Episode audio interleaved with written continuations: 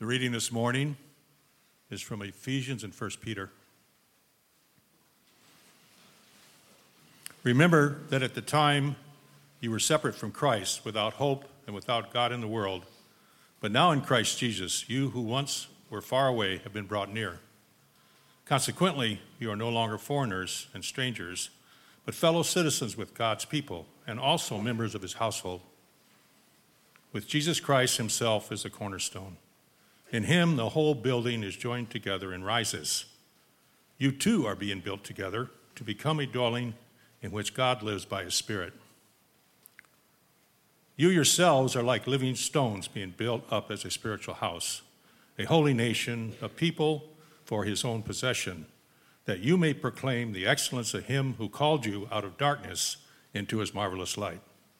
Once you were not a people, but now you are God's people. Once you had not received mercy, but now you have received mercy.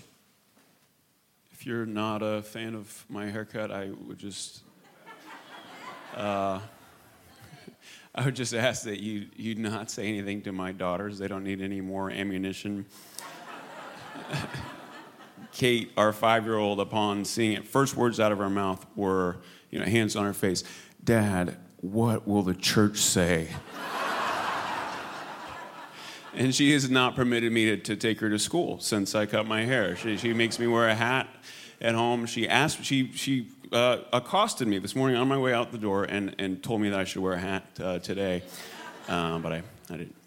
Anyway, uh, got that out of the way. Um, this morning we're now in week eight, week eight of this series we're calling the basics. We've been calling the basics. Uh, I didn't expect it to go this long. And what we've been doing in this series is uh, I didn't want to tell you this up front because I was afraid that you'd think it, it sounded uh, boring. But now that we're almost done, I can, I can tell you what we've been doing. We've been going through the Apostles' Creed. We've been going through this statement from uh, 180 AD, the earliest statement there is of uh, what it means to be a Christian, what it means to, to believe the things you have to believe to be a Christian. Uh, this statement uh, and so we've been going through it phrase by phrase. We haven't hit every phrase, but we've hit a lot of the phrases. If you uh, grew up going to a kind of a more traditional church, then you, you remember this. You'd say it every week. You know, you'd, you, everybody stands up and says, I believe, and you say it in unison. And so if you think back through the series and think back to how the, the creed goes, you know, it starts with, I believe in Father Almighty, maker of heaven and earth. Well, that's where we started our series. We talked about God, creator, Father, maker of heaven and earth. And then so it's gone for the last uh, eight weeks. So we talked about Jesus. I believe, you know, what's the next phrase? Jesus Christ, his only son. We talked about Jesus. We talked about uh, the resurrection of Christ from the dead. You have to believe that Jesus was raised on the third day to be a Christian. I believe in the forgiveness of sins, is one of the phrases in the creed. We talked about what that means. I believe in the resurrection of the body. He talked about how being a Christian means not only that you believe that Jesus was raised from the dead, but that you're going to be raised from the dead, your body, resurrection of your body.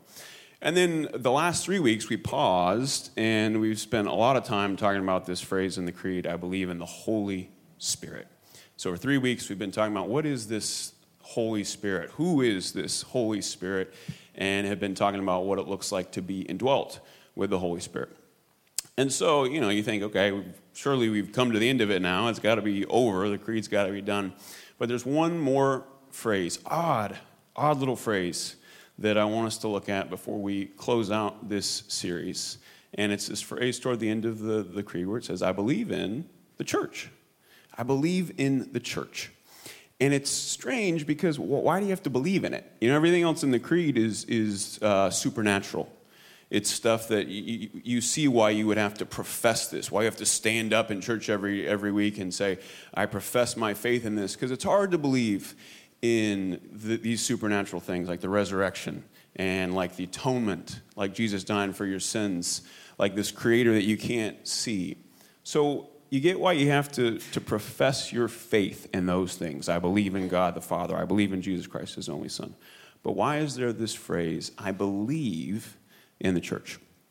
And the answer is because the church is every bit as supernatural as anything else in that creed, and every bit, honestly, as hard to believe in. And, and for a lot of people today, it's even harder to believe in. So that's what we're going to talk about this morning. To be a Christian, to be a Christian at all, the oldest statement of Christian belief we have from the very beginning, you've always had to believe right alongside with everything else.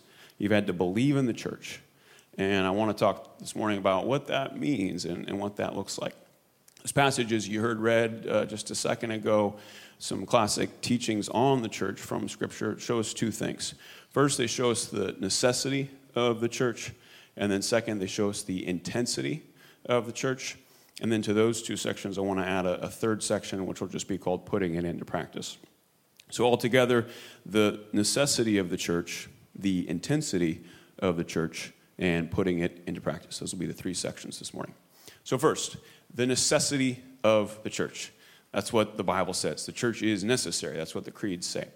And we have to start here because people today doubt that. Uh, you know, people ask, is the church necessary? Do I have to have a religious institution or a community or a congregation to have this experience with God? Two trends in the U.S. today in terms of spirituality and religion. One is that people are way more hungry spiritually than they've ever been before in decades. People are talking more about faith and the supernatural and spirituality than they have in a really long time. That's the first trend.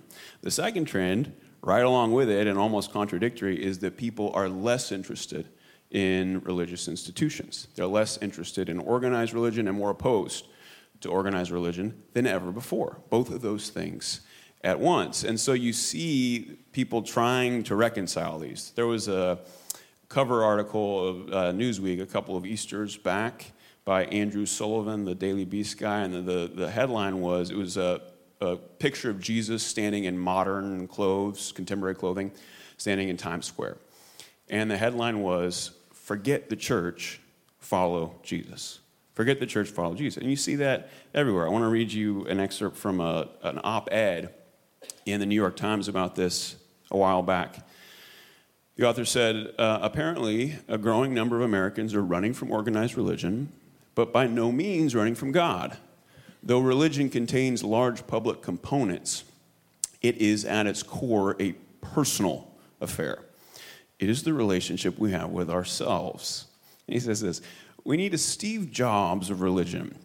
Someone who can invent not a new religion, but rather a new way of being religious. Like Mr. Jobs' creations, this new way would be straightforward and unencumbered and absolutely intuitive. Most important, it would be highly interactive. We need a new religious operating system. So, in other words, just to paraphrase that, he's saying, I, I, love my iPhone. Why can't God be more like my iPhone? You know, why, why can't I have an experience of God that's more like that? And it's interesting because we've done precisely that, even with just our phones. You know, uh, Logan was talking last week about podcasts and, you know, podcast addiction, something that I fall prey to as well. And you, you certainly see this with the way we try to interact with God is using our phones. We can get all the, the worship music on Spotify. You can get sermons on the, the, the uh, podcast app. And even, you know, one of my uh, favorite preachers, this guy that went to the same college that I did, is this guy, Rob Bell. He had this, this big, big old church for years. And what he did is he just canceled the church. He, he retired from the church, and now he just preaches the sermons into his computer, just sitting there at, at his desk and just puts them out on the and he said well let's skip this part. You know this is this is a big pain. This is a big pain to have all these people come here and rent the space and gather together. Skip this part. I'll just record it straight into the microphone. I got a microphone in my office. And then people can get the sermons that way. Oprah has a spirituality podcast right now that's doing really well. Uh, she had Rob Bell on there, and a bunch of other people she's had on there, and she asked this question every time. Every single time, her stock question is What's the difference between spirituality and religion? And she's trying to create this space for people to be spiritual without being religious. Main thing that people want today. So, no question that there's demand for this. No question that it's way more convenient for us to all interact with God primarily through our phones and through our, our headphones. The question is does it work? And what the Bible says is no. The Bible says you cannot have true spiritual power, you cannot have a true, vibrant relationship with God in the comfort of your own home, in the comfort of your own car, in private. It has to be this communal thing. The passage you heard read, Ephesians 2, very famous passage. We didn't read the whole thing, uh, but it comes in two parts. And the first part of the passage, you know, everybody loves today, because the first part of the passage is talking about your personal experience with God and uh, being filled with God and having God transform your life. And you're reading that first part, and everybody's thinking, yes, that's what I want. And then he gets to the second half of the passage in verse 11. It says, therefore, pesky biblical word, therefore. He says, therefore, all this will bring you into the church. You say, no, no, no, no, that's, that's not what I want. I don't want that. But for 2,000 years, it's been this way. And it, these recent innovations, you know, there's been so many innovations over the last 2,000 years that have looked like they're going to make the church obsolete. And yet, here we still are. Why is that? Because this is God's chosen means. This, the gathered community, is His chosen means for getting His word and His spirit out in the world. And it's not downloadable. This is not a downloadable experience. I don't know if you know this. I can actually see you when I, am standing here. I, I, see you. I see what's going on in your face. I say different things because of what I see. God is in this room, and it's me, and it's you, and it's all of us together. Something is happening here that can't be downloaded, and it's always been that way, and it's always gonna be that way. So it's not, I, am not threatened by this. You know, these, these recent calls for let's get rid of churches and just have spirituality without it. It's been this way the whole time. There's always been people who have said, we can do it without the church. We can do it without the messiness of the community. And it's just never worked. It's never worked because God, in His wisdom, has chosen this, has chosen the church as His vehicle. That's the first section the necessity, the necessity of the church. Let's move on to section number two. Part two this morning the intensity of the church. So let's say you, you buy the first section, maybe you don't, but we have to move on uh, either way. So, for the sake of argument, let's say you buy the first section and you say, okay, the church is necessary. I have to be part of a church. And you are here after all, you know, so you're, you're already partway there.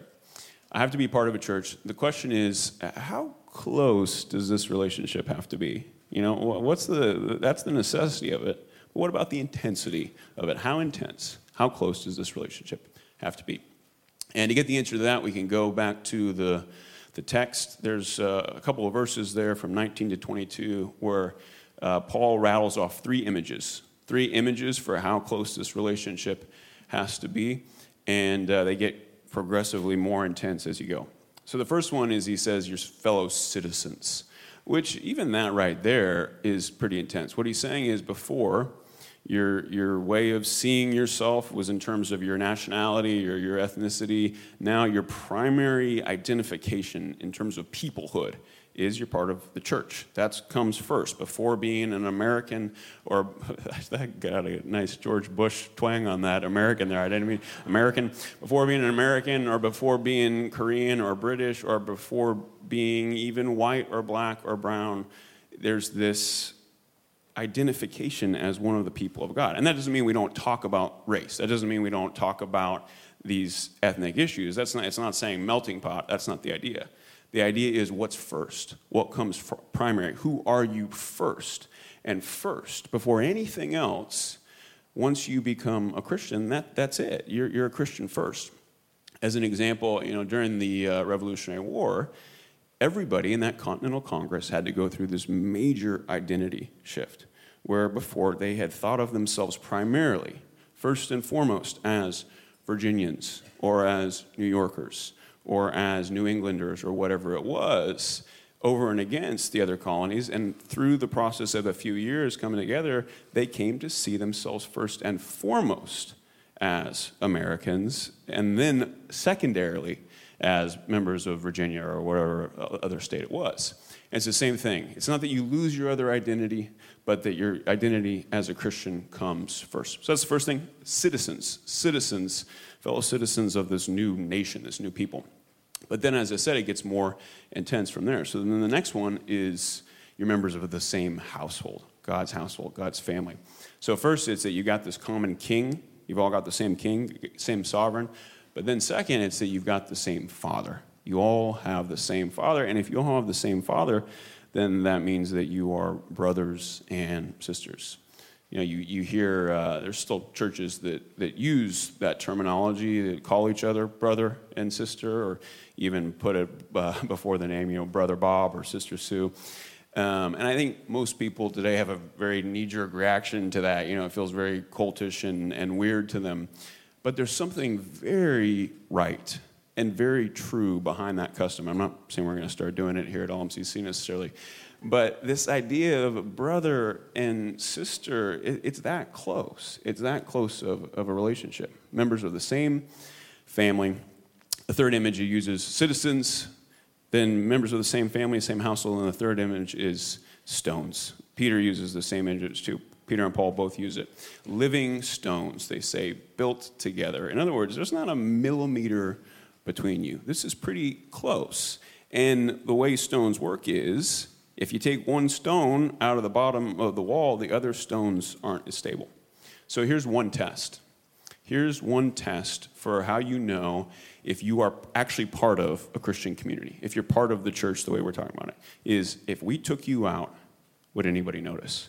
If we took you out, if we took your brick out of the wall, would any other bricks topple at all? Is there anybody resting on you, and who are you resting on? And if not, if you're not cemented together in this house, this temple, with your brothers and sisters, with your fellow citizens, then you're missing the whole idea. Now, what's the house? What's this temple that's being built? Well, this is the temple where God's Spirit, God's fire lives.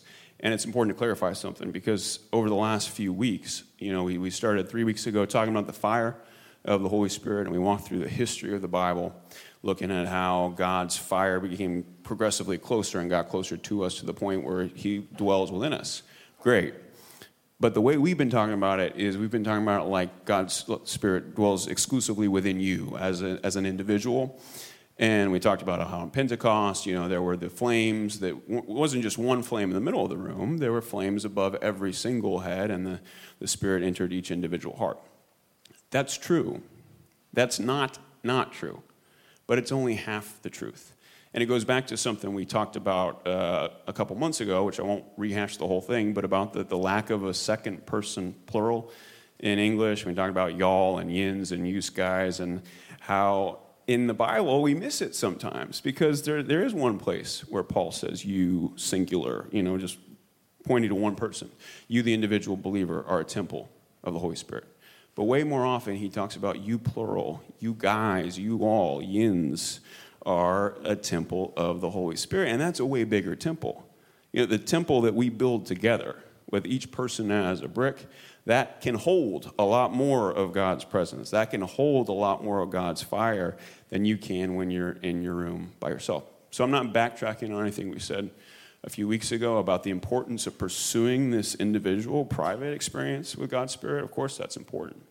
But it's only half of the picture. There's this other part, which is being built together as living stones, and God's Spirit and God's fire indwelling the whole. And you have to have that. You can't have Jesus without that. Know, we're talking about images the Bible uses for the church well, two images the Bible uses are the bride of Christ and the body of Christ. So to say, you know, like Andrew Sullivan wants to say, forget the church, follow Jesus, that's like saying to somebody, well, I, I like you, I'm just disgusted by your body. You know, I, I, love you, I just hate your wife. I just can't stand your wife. But let's get closer. You know, why don't, why don't you and I get closer? Why don't you and I hang out? It doesn't work like that. You cannot be filled with Jesus you cannot even believe in Jesus. You can't believe in the real Jesus without also believing in the church. And the church is not just coming on Sundays, it's this intense, close, being cemented together as living stones, same family, same people. So let's move on to the last section now. Finally, this morning, putting it into practice. I don't want to be just very dull here, very, very straightforward about what this looks like. But first, let's just acknowledge before we get into kind of the, the uh, actual steps This is hard, and it's especially hard for people in this room. It's especially hard for people in this city. The United States is obviously a more individualistic country than uh, most of the world, but even more so here. And to, to show you what I mean, let's just, I can, you know, this will be real quick. Let's just do a quick survey. I can just ask one question, which is every, raise your hand if you were uh, born and raised in New York City. All right, so about 5%. About 5% of the people here. Now, if I ask that question anywhere else in the country, you'd have about 50%. And a lot of places, you'd have as high as 80%. As high as 80% of the people, when I ask that question, would raise their hands. And here we've got 5%. What does that mean? It means that when your siblings and your friends and your classmates stayed, you left. They stayed and you left. And why? Why did you leave? not for better friendships, not, not because you wanted deeper relationships. You left because you were putting your career and your ambition above those relationships. So to them, those relationships are more important than their career and ambition. To you, it's flipped. You, you wouldn't be here otherwise. Just the fact that you are sitting here proves this. So, what that means is it's going to be harder for us. And I'm not trying to shame you or guilt trip you about that. I made the same decision you did. I'm here too.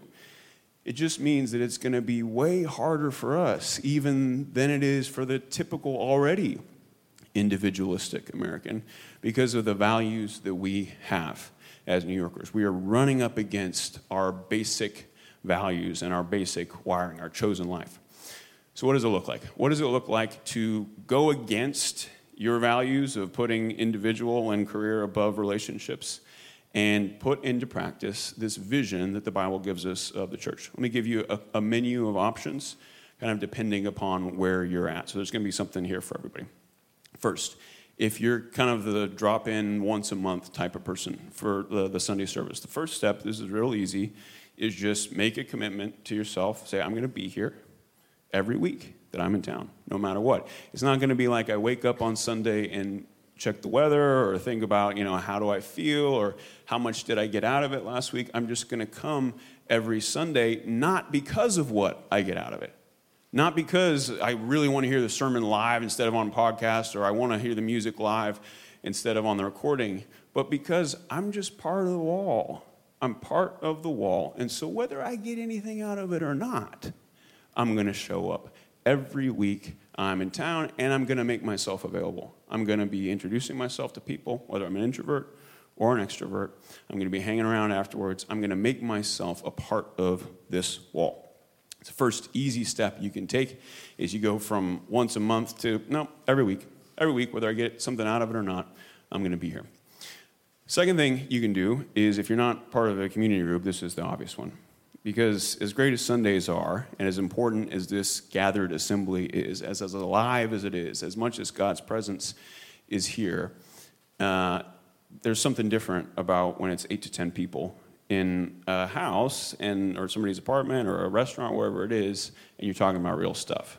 Because that's really what it is. is. When they're talking about this, this members of the same family and living stones, what you're talking about is spiritual friendships, where you're talking about your relationship with God and maybe even sharing stuff that you don't feel comfortable sharing, but you push yourself a little bit and then you're glad you, you did. Which obviously, I mean, let's just state the obvious. The reason people don't want to sign up for community groups is because they're afraid it's going to be awkward. You know, you're going to get there and you're going to be forced to share something you don't want to share, or somebody else is going to share something you think, well, I don't know if I wanted to know that, you know, and and then you're you're stuck with these people, and how do you get out if you don't like them, and you know you feel like you have to go, and all of that is the point. The awkwardness, the being stuck all of that is the whole point. You just show up and you're stuck and you have to listen to these people and they drive you crazy, but then all of a sudden, all of a sudden, one of these weeks, you find yourself saying something that you, you never thought you'd say. Or you hear them saying something and it clicks, and God's Spirit is there in the room. So if you're not part of a community group, you just you have to do this. I've said before, and I'll, I'll say it again uh, if you really only have one time slot a week, and I don't think that's true. I think you can you can make it two time slots a week. But if you really only had one, then you should choose community groups over this Sunday experience because it's in that group way more so than on Sundays. No matter how uh, extroverted you behave on Sundays, it's in the group that people are going to notice when the brick is taken out of the wall and where you can actually be part of a true community. So that's the, the, the, second thing is if you're not part of a group, you just got to do it. You got to do it. You know you got to do it. I think you're already convinced even before this sermon. You got to do it. The third thing is for those of you who have not yet been baptized.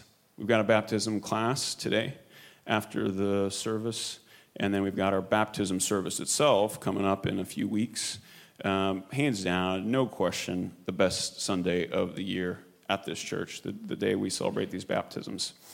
And in the past, you know, in talking about why why get baptized, I've focused on kind of individualistic reasons, to be honest. I've talked about, well, this is something Jesus commands you to do, so you should do it. Or, you know, this is a way of marking the before and after in your life, so, so you should do it.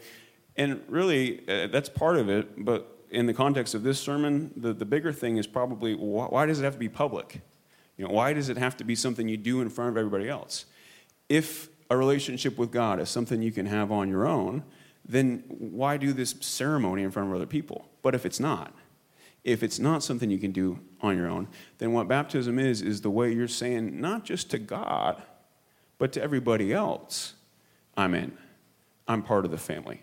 I'm a brother or a sister. I'm a son or daughter. I'm a citizen. I'm a living stone. Look, I'm standing up here. I'm in. You know, people ask, uh, does LMCC have membership? Can you, can you join the church? And the answer is, yeah, we're not going to let you do it by just signing your name on some sheet of paper. Who cares about that? No, you have to get wet. You have to get wet to join this church. You have to go under the water and come back up again. Same way that the uh, Christians have been doing it for 2,000 years. You know, back to the whole Steve Jobs idea. It's like, can't we innovate? Can't we? It's kind of a pain. Can't we like do something a little bit hipper than this this dunking thing?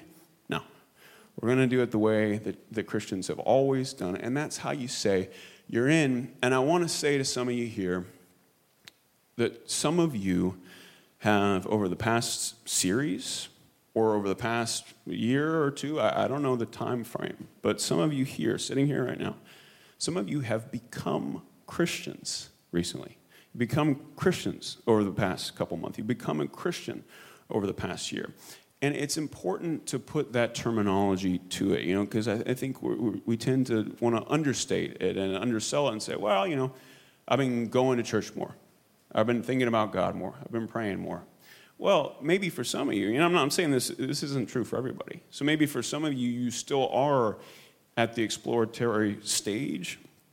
But for others of you, you're not. You, you didn't believe the creed before, and now you do you weren't a Christian and now you are. You didn't have God's Spirit and now God's Spirit is within you, and you have to see that and you have to say that. You can't just let it happen and not mark it. You got to come to the church and say, I'm in. So that's the third thing you can do. If you haven't been baptized, is I encourage you to stick around for the class today after the service or uh, just sign up for the baptism itself in a few weeks. And then the last group is just real quickly those of you who have already done all those things. You're already here every week. You already are in a community group. You've already been baptized. You're a committed part of this church. What is it for you? For you, what I would ask is just that you up your game. You up your game here on Sundays and you up your game in community group. So, what that looks like could be any number of different things. Maybe it means you set the tone, you set a new level of vulnerability in your group by sharing something. It's so funny, you know, uh, if you're in a group, you know that we do this sharing time and you go around the group and everybody shares about something that's going on in their life spiritually. And I've been in, I've been in groups like this for 20 years, uh, every week for 20 years. And it is amazing to me how reliable this is, where the first couple people who share, everybody after that goes to the exact same level that those first couple of people set. So if they, if they set the bar down here, that's where everybody else is going to go. It's just kind of a, a weird group dynamics thing. But the point is, for you, you can be the difference maker. You can go first. You can set a new level of vulnerability. New level of vulnerability, I'd, I'd also ask you up your game in terms of care, in terms of reaching out to people in your group during the week, in terms of praying for them, in terms of emailing and saying, hey, I want to check in about this. And then the last thing is just being open to, to new people. You know, looking for people that are not connected to a group already and seeing if you can bring them into your group. You know, you say, well, our, our group is perfect the way it is. You know, we've got, I, it's just the right size, it's just the right makeup of people. I like it just the way it is. The funny thing is, that's what everybody else in your group said before you got there. And this idea that, oh, now it's perfect. Now that I'm here, now that I have arrived, now it's said we really shouldn't change it anymore. Well, who are you to say? You know, it's not your temple, it's God's temple. Who are you to say who the next brick in the wall is supposed to be? So I'd ask that you be open and you be looking for who that might be. Let's pray.